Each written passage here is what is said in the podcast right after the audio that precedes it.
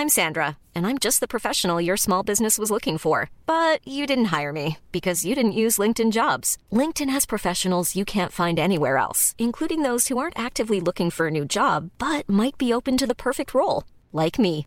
In a given month, over 70% of LinkedIn users don't visit other leading job sites. So if you're not looking on LinkedIn, you'll miss out on great candidates like Sandra. Start hiring professionals like a professional. Post your free job on linkedin.com/people today.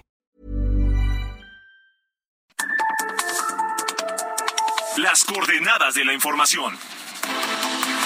Con Alejandro Cacho.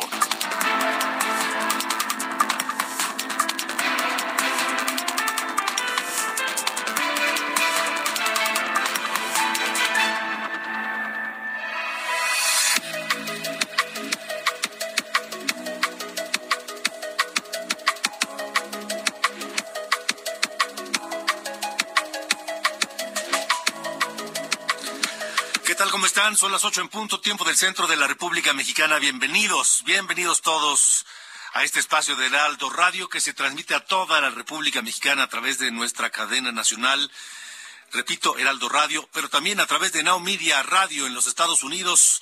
A todos, a quienes nos escuchan allá en la Unión Americana, a quienes nos escuchan aquí en la República Mexicana, un abrazo fraterno desde la capital de México.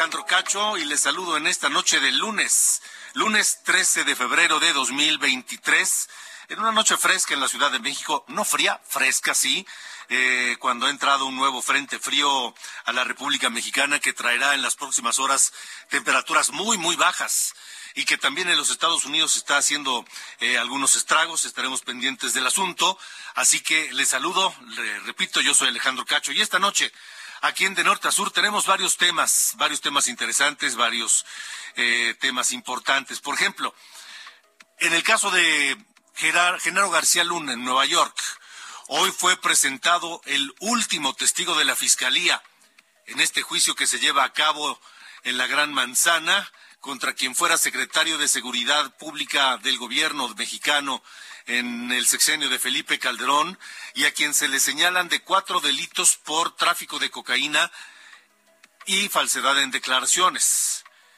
El llamado testigo estrella de la Fiscalía estadounidense fue Jesús el Rey Zambada, uno de los fundadores del cártel de Sinaloa, un narcotraficante confeso y condenado en los Estados Unidos, quien reveló presuntos sobornos que le habría entregado personalmente a García Luna. Lo mismo que dijo en su momento cuando fue llamado a declarar en el juicio contra Joaquín Guzmán Loera, alias El Chapo Guzmán. Sobre este juicio, sobre el juicio a Genaro García Luna y lo que podría esperar, qué podría esperarse de la sentencia, platicar esta noche con el maestro Gerardo Rodríguez Sánchez Lara, director del Departamento de Relaciones Internacionales y Ciencia Política de la Universidad de las Américas, Puebla.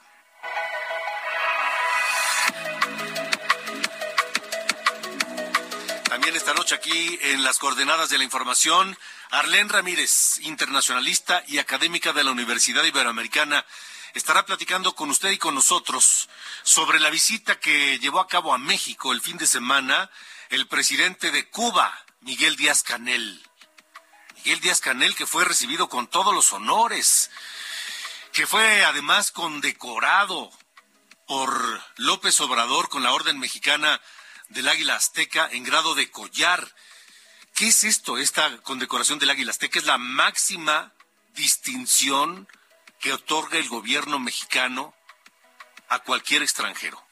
La máxima distinción, esta Águila Azteca en grado de collar. Y esa decisión unilateral y unipersonal de López Obrador le provocó ya críticas de un grupo de 65 académicos, políticos e intelectuales, muchos de ellos de izquierda, como José Waldenberg, como el respetadísimo Roger Bartra, como Alma Maldonado y algunos otros que acusan a Díaz Canel de encabezar una dictadura en Cuba.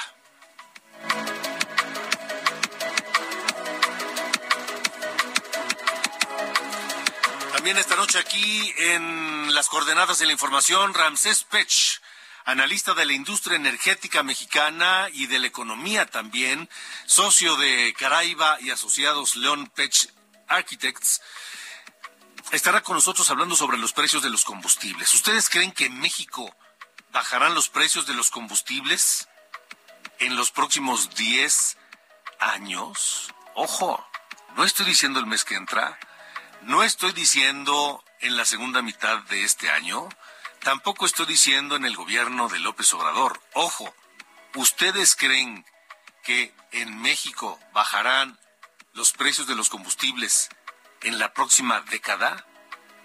Ramsés Pech nos hablará al respecto. Pero también quiero escuchar sus opiniones y leerlas en el WhatsApp, en el 55 45 40 89 16. Repito el número 55 45 40 89 16. Ahí los leo, los escucho y comentamos lo que ustedes quieran en el 55 45 40 89 16.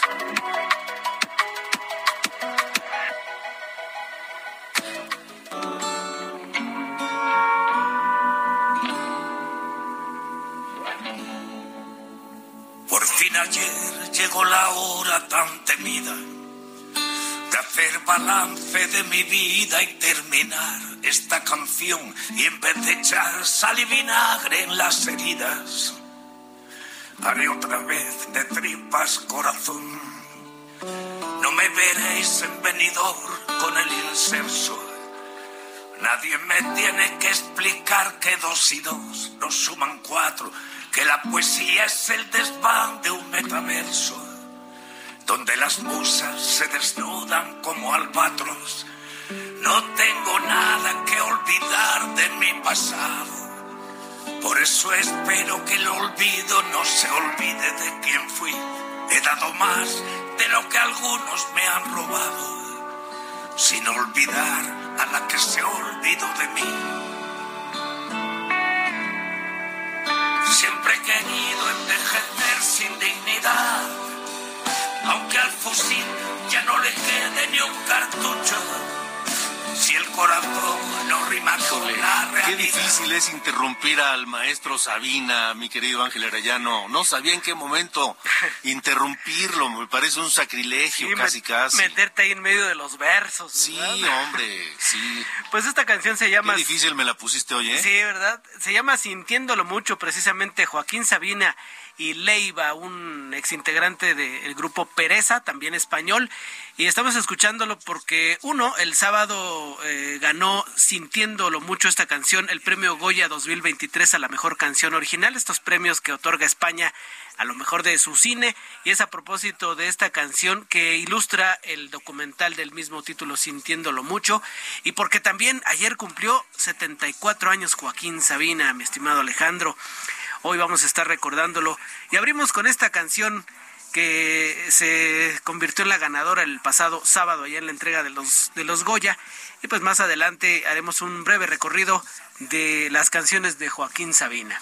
Híjole, pues me encanta la idea, me encanta mucho la idea de tener hoy como invitado especial a Joaquín Sabina, que, a ver, así como tú me la pusiste difícil hace un momento, ¿Sí? yo la voy a poner difícil para ti ahora. A ver. Escoge una canción de Joaquín Sabina, una. Una canción. Una. Pues, y sin embargo. ¿Sí? sí, sí. Híjole, yo no podría escoger No. una sola. Pues sí, sí me la pones de bote pronto, ¿no? Sí, sí, sí, sí. Sí, la verdad es que me gusta bastante. Y es que fíjate que tiene sus épocas, no es lo mismo Sí. lo que te decía de sus edades, ¿no? Sí, Aunque sí. dice que su primer disco siempre no, no le gustó, dice que siempre que encuentra uno lo compra, pero para quemarlo. ¿Qué tal, eh? Bueno, pues mira, genio y figura, ¿no? El, el buen Joaquín Sabina, que ojalá nos siga regalando sus canciones, sus letras, su arte, su poesía, mucho tiempo más. Así es, pues vamos a estar haciendo un recorrido de... Fíjate que esta canción, esta canción de Sintiéndolo Mucho también habla de cuando hace precisamente dos años, ahí en 2020, se cayó de un escenario y lo tuvieron que sacar en ambulancia. Y en una de sus partes dice y que do- donde iban mis manos entrelazadas con la de Serrat, quien me dio ganas para seguir cantando. Así que todo, aunque sea una tragedia, la cuenta de manera poética. Sí, Joaquín Sabina. Sí, Joaquín Sabina es inigualable. Así es. Pues así arrancamos esta noche, mi querido Alejandro. Me parece muy bien, me parece muy bien. Gracias, Ángel. Gracias a ti. No rima con la realidad. Cambio de rumbo, sintiéndolo mucho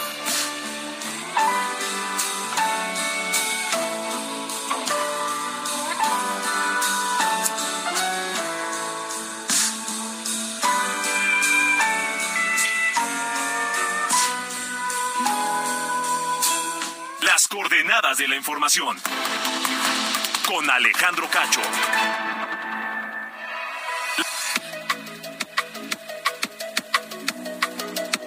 8 con 10, 8 de la noche, 10 minutos, tiempo del centro de la República Mexicana. Bueno, ya hoy fue presentado el último testigo, el testigo estrella de la Fiscalía de los Estados Unidos en el juicio de Genaro García Luna, quien fuera secretario de Seguridad Pública en el gobierno de Felipe Calderón y a quien se le señala de cuatro delitos tres cargos por tráfico de cocaína y un cargo más por falsedad en declaraciones. Se trata ni más ni menos que de Jesús el Rey Zambada. Ese fue el testigo estrella de la Fiscalía, fundador del cártel de Sinaloa, y que este hombre es un narcotraficante, confeso, y ya este hombre había participado como testigo también en el juicio contra Joaquín Guzmán Loera, alias El Chapo, y dijo lo mismo.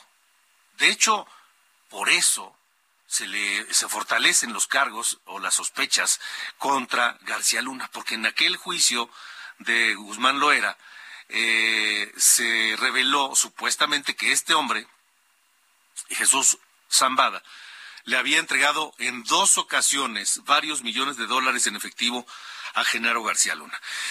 Esta noche me da mucho gusto saludar al maestro Gerardo Rodríguez Sánchez Lara, director del Departamento de Relaciones Internacionales y Ciencia Política de la Universidad de las Américas, pero además un, hombre, un académico, un investigador, un, un, estudioso muy destacado y respetado en México y en Estados Unidos por este este, este, este eh, sesgo de las relaciones internacionales y ciencia política, pero también por su amplio conocimiento en materias de seguridad eh, nacional y, seguridad pública y terrorismo. Querido Gerardo, te saludo. ¿Cómo estás? Buenas noches.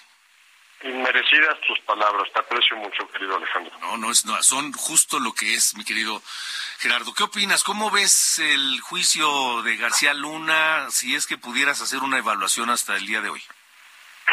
Yo creo que el pronóstico reservado. La verdad es que la DEA nos ha acostumbrado y el Departamento de Justicia de Estados Unidos nos ha acostumbrado a este tipo de declaraciones, de pruebas verbales, de criminales y que pues son son sensacionalistas para mucha gente, son muy atractivas para los políticos, pero la verdad es que nada más tenemos esas declaraciones. Eh, el rey Zambada, el grande, pues no han podido documentar estos encuentros, ¿no? Pero hay que entender que el sistema judicial de Estados Unidos es así, es, es eh, se presentan a los testigos que juran decir la verdad, pero la verdad es que creo que la defensa de García Luna está llevando esto al límite para que los eh, los dos integrantes del jurado lleguen a un veredicto por unanimidad. Está complicado, creo que eh, todas las semanas, las últimas dos semanas se presentaron testigos para demostrar la fuerza del cártel de Sinaloa. Pero contra Genaro García Luna solamente se han declarado de que se le entregó dinero. Digo, este, yo, yo no lo dudo ni tantito, pero creo que eh, pues no están las pruebas ahí en, la, en la evidencia. La fortuna de García Luna no necesariamente se hizo a través de estos multimillonarios supuestos pagos en dólares. Se habla que recibía un millón de dólares al mes al menos y que ellos, eh, que estos dos eh, narcotraficantes, el grande, el rey Zambada, le habían entregado eh, algunas en, en persona que lo conocieron. Eh, todo recae en estos 12 ciudadanos del Distrito Federal de Brooklyn, en, Nueva York. Así es que pueden ser jornadas, ah, puede ser una, sesión de una semana en lo que se pongan de acuerdo. Eh, no sé qué tan cansados estén, ¿no? También ha sido casi un mes del proceso de selección, las pruebas, etcétera. yo me declaro verdaderamente con pronóstico reservado lo que pueda pasar, estimado Alejandro. Ahora, lo que, lo que suena muy difícil es que García Luna pues, salga, digamos, absuelto, ¿no? De estos cargos. Sobre todo los que tienen que ver con el tráfico de drogas.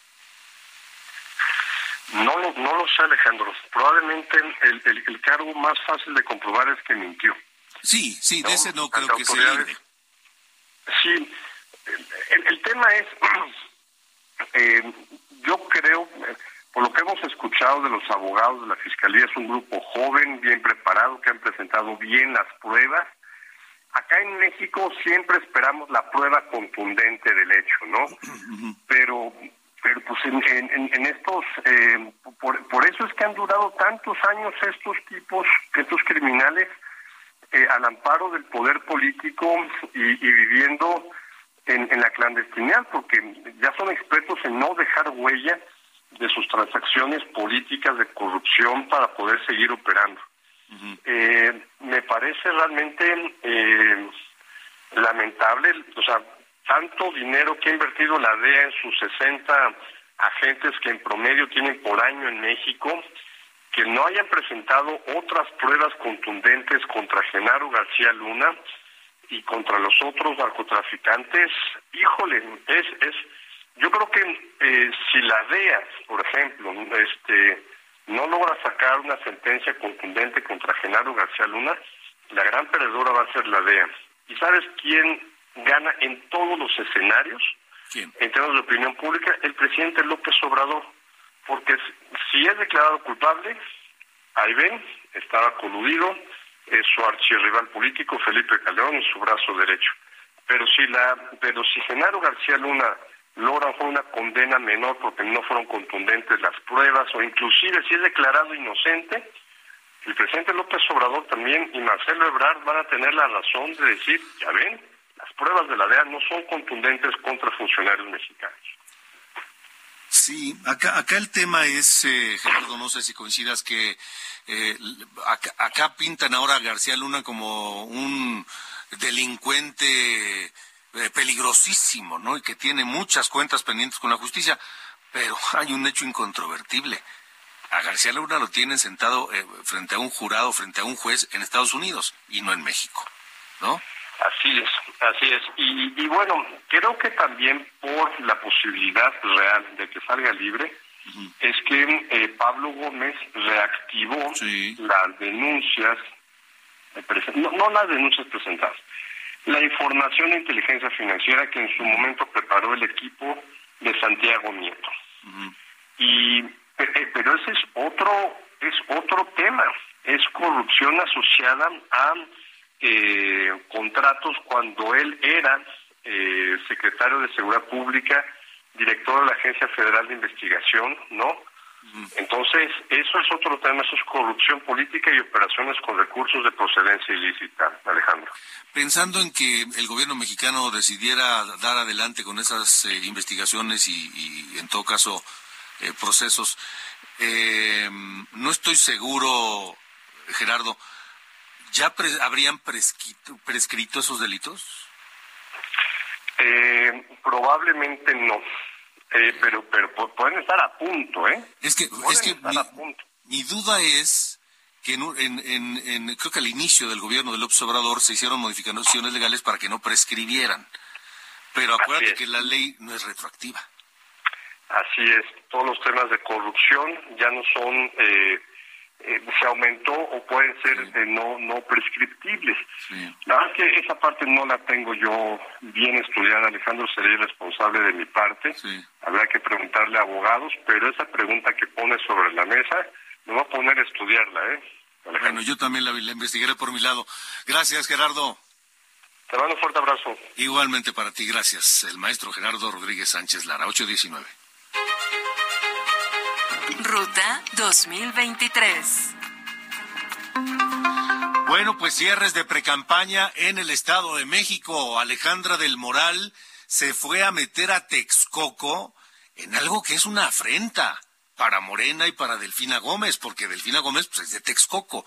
Y no solamente se fue a meter a Texcoco, sino le fue a meter a muchos miles de priistas y también algunos panistas que la acompañaron en este cierre de campaña. Alejandra del Moral dijo, les ganamos la precampaña y les vamos a ganar la elección.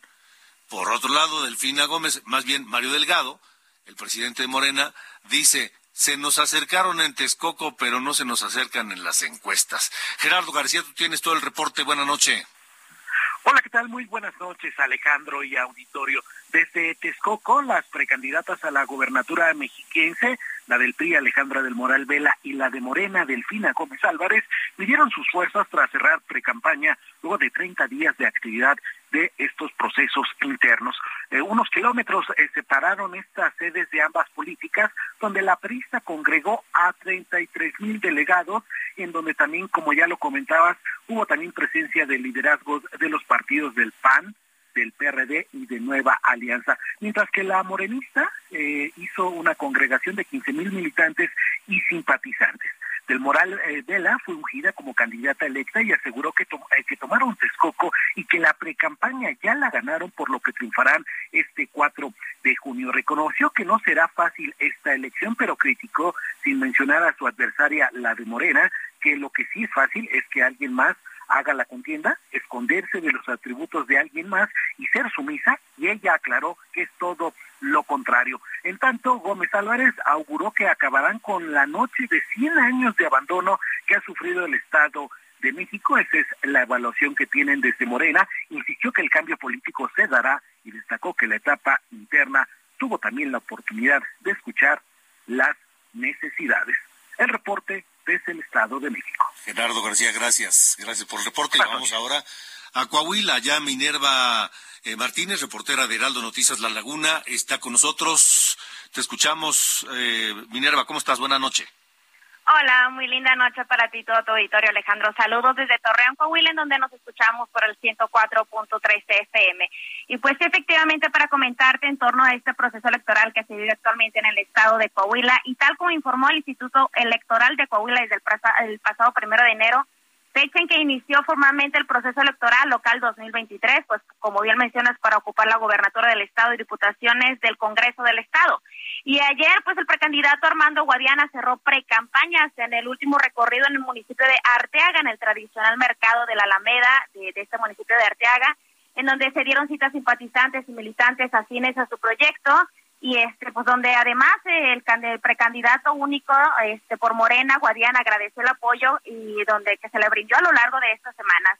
También más tarde para comentarte que ya de manera oficial este en el cierre de pre-campaña el candidato en compañía también del presidente nacional del Movimiento de Regeneración Nacional Mario Delgado este se dieron cita para para dar el cierre oficial de pre-campaña y pues quedar a la espera para continuar con el proceso este oficial eh, por la candidatura para iniciar el proceso el proceso próximas en próximos meses. Hasta ahí el reporte en este cierre de campaña en torno al proceso electoral acá en el estado de Coahuila. Un saludo igualmente para ti Minerva gracias.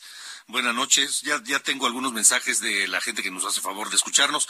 Y aquí me escribe y tiene toda la razón eh, Saúl Rabiela porque a las críticas que está recibiendo el presidente López Obrador por haber otorgado la condecoración del Águila Azteca, el máximo condecoración, reconocimiento que otorga el gobierno mexicano a un extranjero, eh, y que en este caso fue a Miguel Díaz Canel, el presidente de Cuba, eh, me recuerda, Saúl Ravila dice, y tiene toda la razón, que el presidente Enrique Peña Nieto condecoró dos días antes de dejar su gobierno, eso no lo dice él, lo digo yo, el presidente Enrique Peña Nieto condecoró con la Orden Mexicana de la Águila a Jared Kushner, que es el yerno de Donald Trump.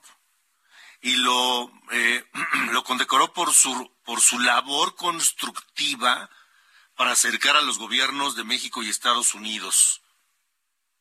Tiene toda la razón Saúl Rabiela.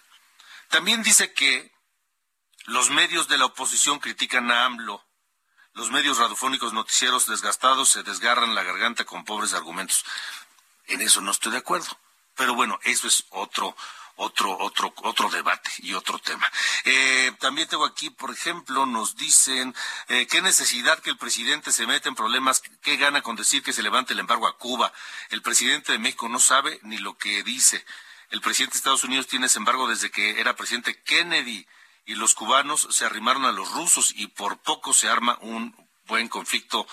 Por eso los Estados Unidos no le van a levantar el embargo a los cubanos. Por eso esto es historia y el presidente mexicano se le hace muy fácil decir que le quiten el embargo a los cubanos. Ni Batista ni Fidel Castro, menos este presidente cubano va a poder. Cacho en todas las redes. Encuéntralo como Cacho Periodista. Las coordenadas de la información. Con Alejandro Cacho.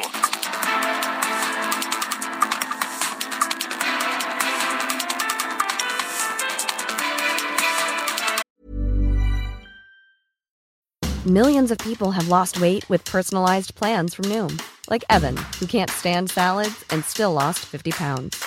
Salads, generally, for most people, are the easy button, right? For me, that wasn't an option. I never really was a salad guy. That's just not who I am. But Noom worked for me. Get your personalized plan today at Noom.com.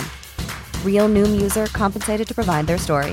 In four weeks, the typical Noom user can expect to lose one to two pounds per week. Individual results may vary.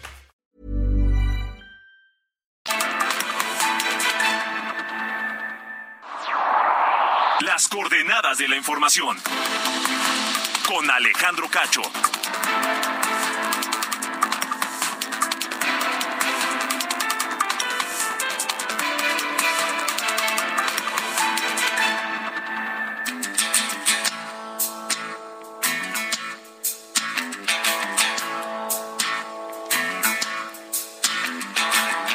Si lo que quieres es vivir 100 años, pruebes los licores del placer. Si eres alérgico a los desengaños, olvídate de esa mujer.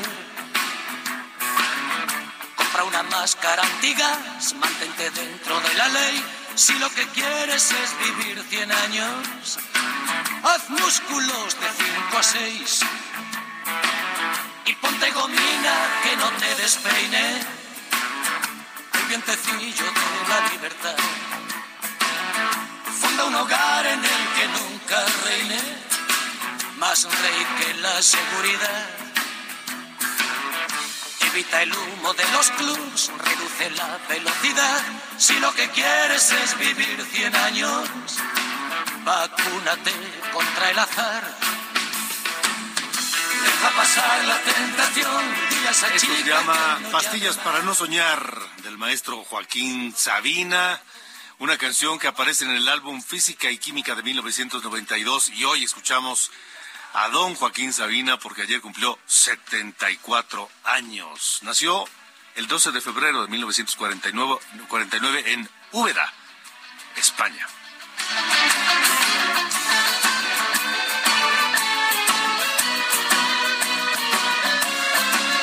Si quieres ser Matusalén, vigila tu colesterol.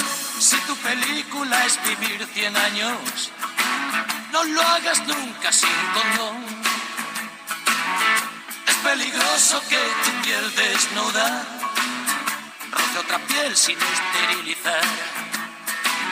Que no se infiltre el virus de la duda en tu cama matrimonial.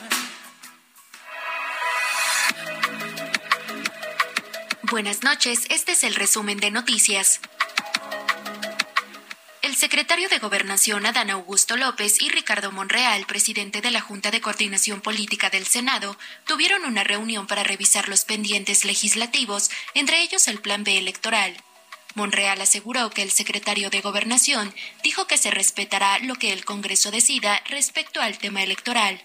Por su parte, durante la firma del convenio de integridad electoral para las elecciones de Coahuila, el consejero presidente del INE, Lorenzo Córdoba, confió en que la Suprema Corte de Justicia determinará que, para la elección presidencial del 2024, se mantendrán las reglas vigentes y no aplicarán el llamado Plan B de la reforma electoral, con lo cual se podrá garantizar la estabilidad y gobernabilidad del país.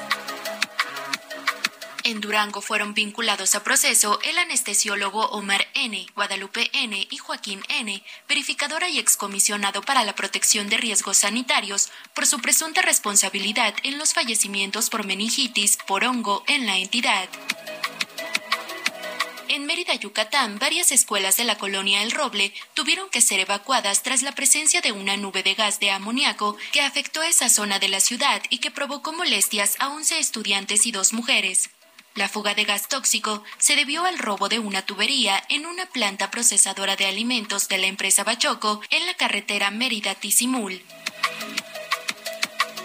El historiador Pedro Salmerón, cuya designación como embajador de México en Panamá fue rechazada por el gobierno de ese país, demandó por daño moral a 29 personas, entre ellas la senadora del PAN, Kenia López Rabadán, y una universidad, por lo que reclama una indemnización de 12 millones de pesos por haberles dado voz y apoyo a las víctimas que lo denunciaron por presunto acoso sexual. El secretario de Relaciones Exteriores, Marcelo Ebrard, inauguró el segundo ciclo de negociaciones de la Mesa de Diálogos de Paz entre el Gobierno de Colombia y el Ejército de Liberación Nacional, del que México fungirá como sede. En otro tema, el canciller informó que México donará 6 millones de dólares a Siria como apoyo tras el sismo que ha dejado unos 4.500 muertos en ese país y 32.000 en Turquía. Yo soy Diana Bautista y este fue el resumen de noticias. Las coordenadas de la información. Con Alejandro Cacho.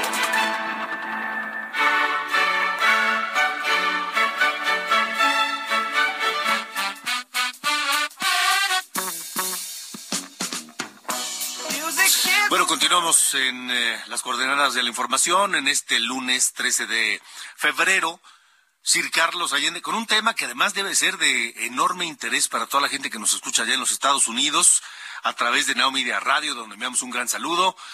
¿Qué, qué se sabe de estos objetos voladores sí identificados que ha derribado la Fuerza Aérea de los Estados Unidos? Pues está medio extraño, señor este Cacho, porque desde la semana pasada fue el primero, no, no es cierto, antepasada, el 4 de febrero, fue el primero que encontraron y el más grande, ¿no? Que han encontrado era una especie de globo así gigantesco de 60 metros volando a 60 mil pies de altura. Como que un es, Zeppelin, ¿no? Ajá, no, pero rarísimo, o sea, súper alto, es más alto de lo que vuelan los aviones este, civiles, o sea, comerciales. Entonces, pues ahí andaba, ¿no? El, el mendigo globito que entró por eh, Alaska y de ahí fue metiéndose hasta llegar a Estados Unidos continental, ¿no? que es donde están los 48 estados este, juntos.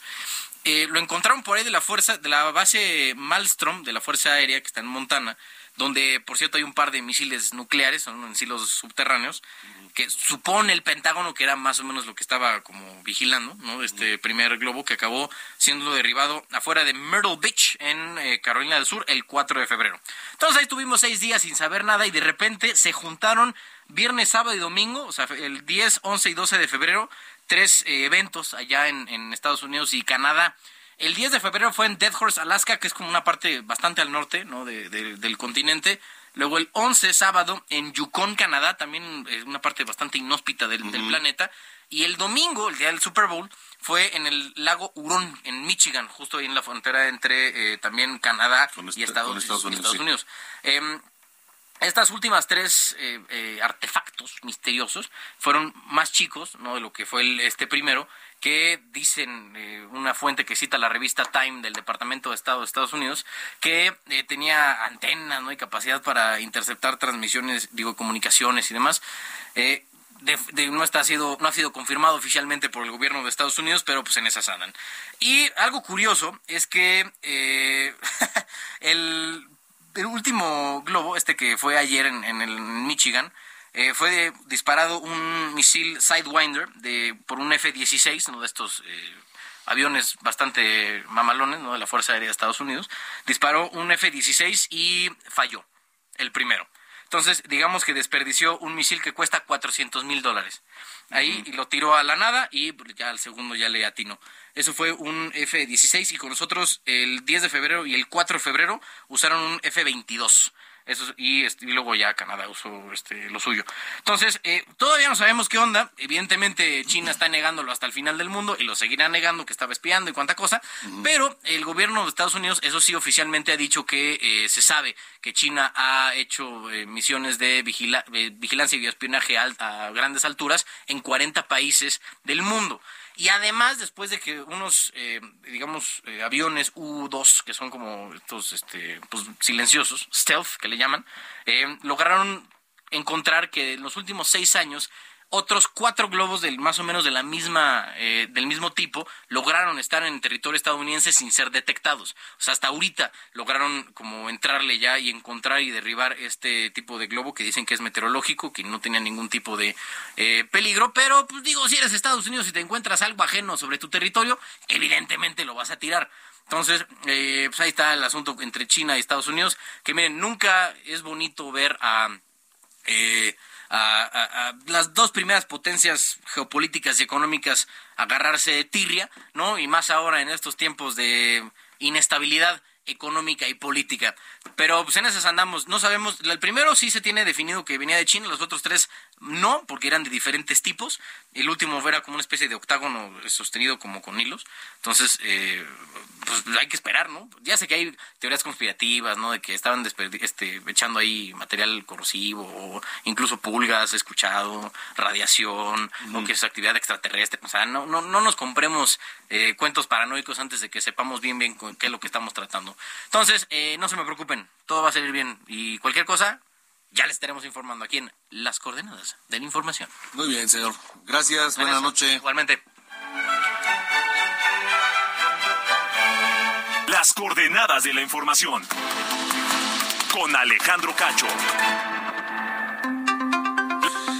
El sábado el presidente López Obrador recibió en Campeche al presidente cubano Miguel Díaz Canel, presidente designado, no electo. Lo designó Raúl Castro, quien a su vez fue designado por Fidel Castro. Bueno, López Obrador lo recibió y le hizo grandes loas y, grandes reconocimientos y grandes discursos y todo aquello, y le entregó la máxima condecoración que puede dar el gobierno mexicano a un, a un extranjero, que es la Orden Mexicana del Águila Azteca en grado de collar. Se le entregó por su cooperación en temas de salud entre ambas naciones. Esta condecoración ha recibido críticas, o sea, este, esta decisión del observador recibió críticas de mucha gente, muchos, muchos, muchos, pero de los que entre todas las críticas se distingue la de 65 académicos, políticos e intelectuales, todos identificados con la izquierda mexicana. Nombres como José Waldenberg, como eh, Roger Bartra, como Alma Maldonado, acusan que Díaz Canel encabeza una dictadura y por eso critican a López Obrador. Me recordaban hace un rato, y con razón, que también Peña Nieto entregó esta misma condecoración a Jared Kushner, el yerno de Donald Trump, por su contribución a acercar a los dos países condecoración que en su momento también fue criticada. Yo le quiero agradecer esta noche a Arlene Ramírez, internacionalista y académica de la Universidad Iberoamericana, que nos acompañe para conocer su evaluación de esta visita de Díaz Canel y la entrega de la condecoración de la Orden del Águila Azteca eh, al presidente cubano. Gracias, Arlene, por estar con nosotros. Buenas noches. ¿Qué tal, Alejandro? Buenas noches. Gracias por la invitación y por la oportunidad de conversar con tu auditorio. Al contrario, con mucha atención te escuchamos. Pues mira, ciertamente, además de lo controvertido, creo que es una decisión que por demás va en contra de los principios de la diplomacia y de los principios de la política exterior en México. Como tú sabes, la Orden Mexicana del Águila Azteca desde 1932 ha sido la máxima condecoración, sobre todo para extranjeros que hayan contribuido en algo importante para el desarrollo de nuestro país y que además haya permitido el desarrollo ¿no? de una eh, cordialidad, de una fraternidad en el marco, por supuesto, de, del derecho internacional y, por supuesto, pues del respeto a los derechos humanos, políticos y civiles de los ciudadanos de ambas naciones. De tal forma que, bueno, a todas luces, eh, además, insisto, de ser controvertida, pues va en contra del mismo decreto por el cual se establece la Orden Mexicana del Águila Seca, porque además, déjame decirte que debió haber un consejo evaluador el presidente de la República puede, por supuesto, proponer la condecoración, pero hay un consejo que depende de la Dirección de Protocolo de la Secretaría de Relaciones Exteriores que asiste al canciller para que esta condecoración pueda ser autorizada. No, no puede ir únicamente, digamos, como en esta calificación única del presidente de la República, haciendo, eh, eh, por, supuesto, mención de muchas cosas eh, positivas cuando el, Consejo o el Comité Evaluador pues no ha tenido una resolución al respecto. Ahora, este, este, me mencionaban, y, con razón, esta misma condecoración le entregó Peña Nieto a Jared Kushner dos días antes de dejar su, su gestión, su gobierno, de terminar su gobierno. Entonces, eh, ¿Cuál es la diferencia entre aquella y esta condecoraciones? Pues no, en términos reales ninguna, igual de absurda, ¿no? E igual de, este, subjetiva, ¿no? Eh, claramente aludiendo a, esta cordialidad, entre comillas, que el presidente Donald Trump le concedió al expresidente Peña Nieto, no eh, tratando de firmar y de subirlo a la firma del acuerdo y la transformación del NAFTA en, el, en lo que ahora es el, el, el, el USMCA, ¿no? O el, el, el TEMEC.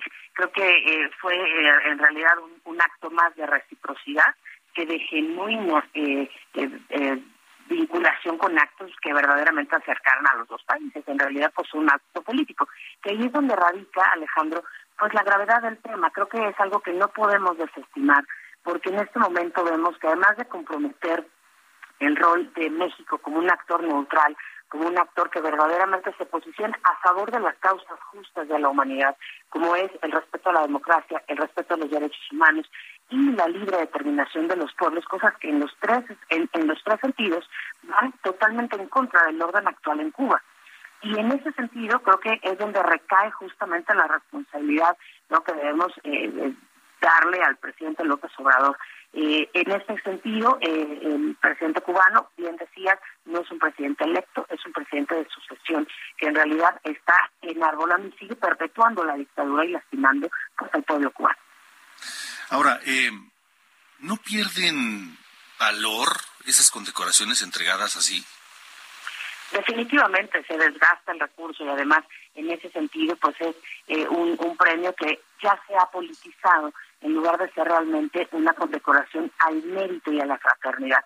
En muchos países existen este tipo de condecoraciones que con gran tradición se entregan no por por eh, actos incluso pues de valentía de investigación de escritura no en, en varias áreas. Y en este caso tristemente pues no solamente se desprestigia sino que además se utiliza con fines políticos para una agenda personal que creo que ahí es donde viene la molestia, viene justamente la crítica de grupos eh, no solamente intelectuales y académicos, sino de la población civil, que vemos a todas luces, ¿no? El desgaste que ha tenido el pueblo cubano y que ya a este momento el, el, el término incluso de, eh, del bloqueo económico y la lucha, no, pues ya recae justamente en ese tema de retórica populista que en realidad pues a, a estas alturas del siglo XXI pues ya no es válida en ningún sentido pues entonces nos queda clarísimo, Arlene, tan criticable aquella de Peña Nieto como esta de López Obrador, ¿no? Definitivamente. Muchas gracias por habernos acompañado. Al contrario, gracias a ustedes por la invitación. Muy buenas noches. Buenas noches, las 8 con 47. Las coordenadas de la información. Con Alejandro Cacho. Tengo varios comentarios al respecto de esta condecoración eh, que entregó López Obrador.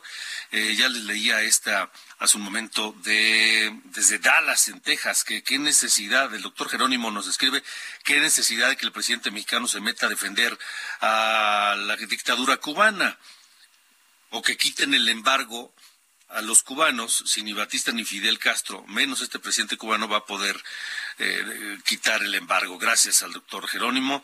Eh, nos escribe mm, Eduardo, dice Eduardo, en México se nos ha olvidado que los gobernantes son nuestros empleados porque cobran del pago de nuestros impuestos, viven de los mismos y que eh, además se propusieron para este puesto público que ostentan y luego se creen dueños del poder.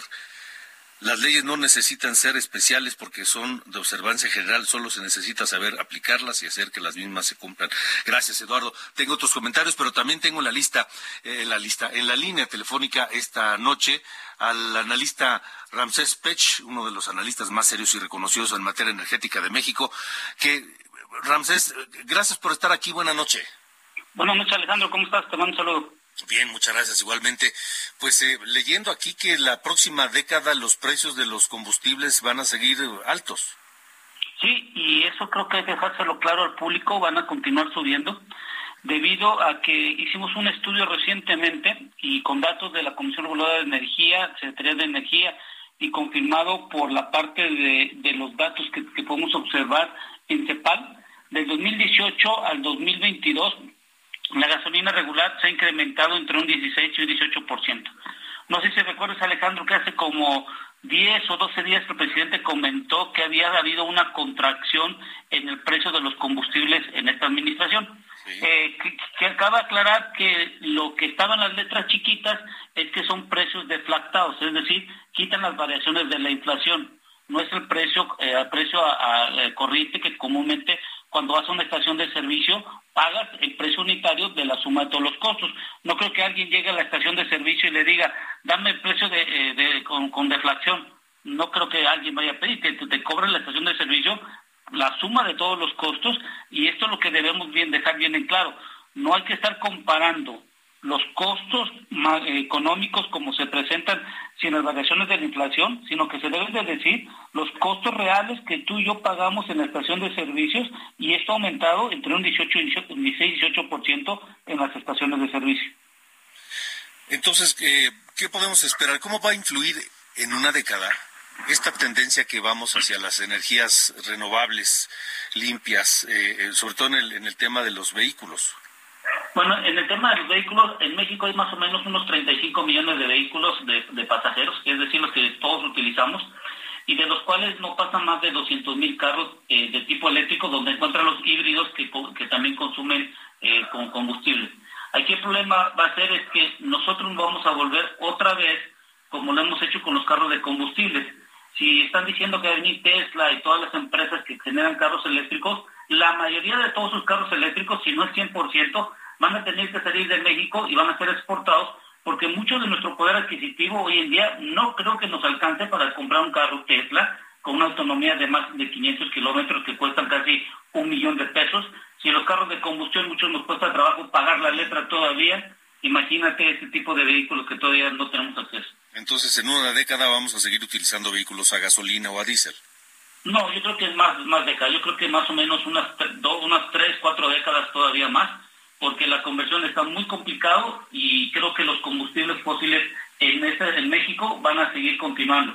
Y esto te lo digo porque creo que hay que dejar muy, muy claro, es muy complicado que nosotros cambiemos lo que tenemos hoy en día de, carros eh, eh, que están circulando. Aunado que ahora estamos entrando carros chocolates que están viniendo de la frontera hacia nuestro país, que tienen más de cinco años, y estos carros lo que están haciendo es que ni se le hace la verificación, y a los que sí compramos carros no hacen la verificación y esos carros que están llegando no sabemos cuánto contaminan, cuánto ha sido la, la, parte mecánica que le hayan dado su mantenimiento y esto lo que significa que nuestro parque vehicular que es viejo y con los carros que están viniendo de, más de cinco años que tienen de uso, imagínate cuándo vamos a cambiar a tener carros de tipo eléctrico. Y coincido contigo. Ramsés Pech, gracias como siempre. Gracias, que tengan buena, buena noche, cuídense. Igualmente, buenas noches, Ramses Pech. Antes de irnos rápidamente, leo un par de comentarios eh, que agradezco muchísimo al 55 45 40 89 16. Me dicen eh, nuevamente, ¿y, por qué Jorge Gursa? Ah, Jorge Gursa me manda una fotografía de la señora Díaz Canel, la esposa del presidente de Cuba, que llega a la recepción de honor en Palacio Nacional o, no sé dónde es, parece Palacio Nacional, pero no sé, la verdad es que ya, ya estoy dudando que sea, ya estoy dudando que sea cierta esta foto, porque hasta donde yo sé, el presidente de Cuba no estuvo en Palacio Nacional. Ahora, no sé si en esta, esta foto se refiere a esta visita de Díaz Canel o a la anterior que vino para el, ah, la, para un aniversario de la independencia, puede ser, puede ser. Pero en esa foto aparece la esposa del presidente de Cuba mostrando una bolsa, un bolso de mujer, marca Hermes, una de las marcas francesas más exclusivas del mundo, con un precio de 270 mil pesos. Así la austeridad cubana. Ustedes dirán. Lo voy a investigar, solo para estar seguros de la, de la autenticidad de esa foto. Eh, y dice, ¿y por qué en lugar de tirar los globos mejor no los capturan y analizan? Sí están en eso también están en eso también. Pues con eso nos vamos, gracias. Ya se nos viene el tiempo encima, pero no quiero dejar fuera al maestro Joaquín Sabina, que acaba de cumplir 74 años y que hoy nos acompañó en la parte musical de las coordenadas de la información. Y esto que se llama Aves de Paso. Yo soy Alejandro Cacho. Lo espero mañana a las 8, aquí en Heraldo Radio y en Amida Radio. En el relicario de sus escotes perfumaron mi juventud. Al milagro de los pesos robados, en el diccionario de mis pecados guardaron su pétalo azul.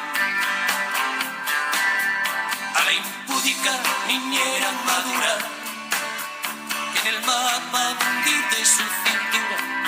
Al niño que fui espabiló a la flor de mis telas peluqueras que me trajo el tren de la primavera y el tren del invierno de Esto fue Las coordenadas de la información con Alejandro Cacho.